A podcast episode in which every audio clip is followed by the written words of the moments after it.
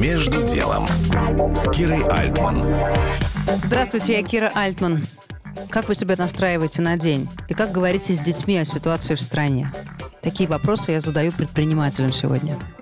Елена Толстая, психолог, антикризисный терапевт, сооснователь Центра интегративной психологии «Одна волна», отвечает и вторит моему внутреннему «я». Настраивать себя на день и следить за поддержанием своего эмоционального состояния можем только мы сами. И вот как это возможно сделать. Я понимаю, что психологам всегда проще, потому что психологи, в конце концов, владеют методами саморегуляции, но, тем не менее, это те самые методы, которые может применять каждый из нас.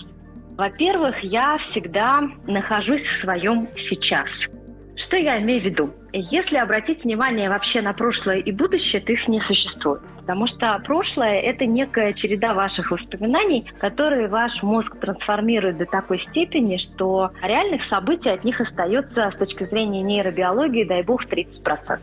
То, что касается будущего, это исключительно фантазии, зачастую фантазии, основанные на страхах, но тем не менее это такая игра воображения с вами, с нами, со мной.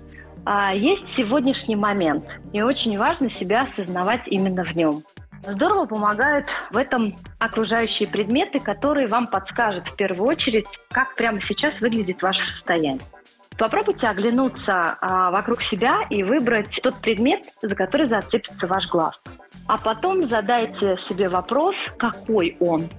Важно спрашивать себя именно прилагательные, потому что на вопрос «какой он?» ваша нервная система вам ответит, в каком состоянии вы находитесь именно сейчас.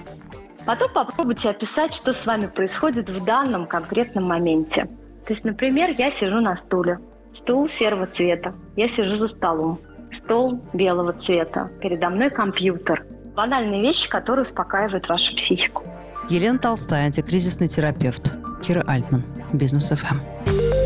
Между делом на Бизнес ФМ.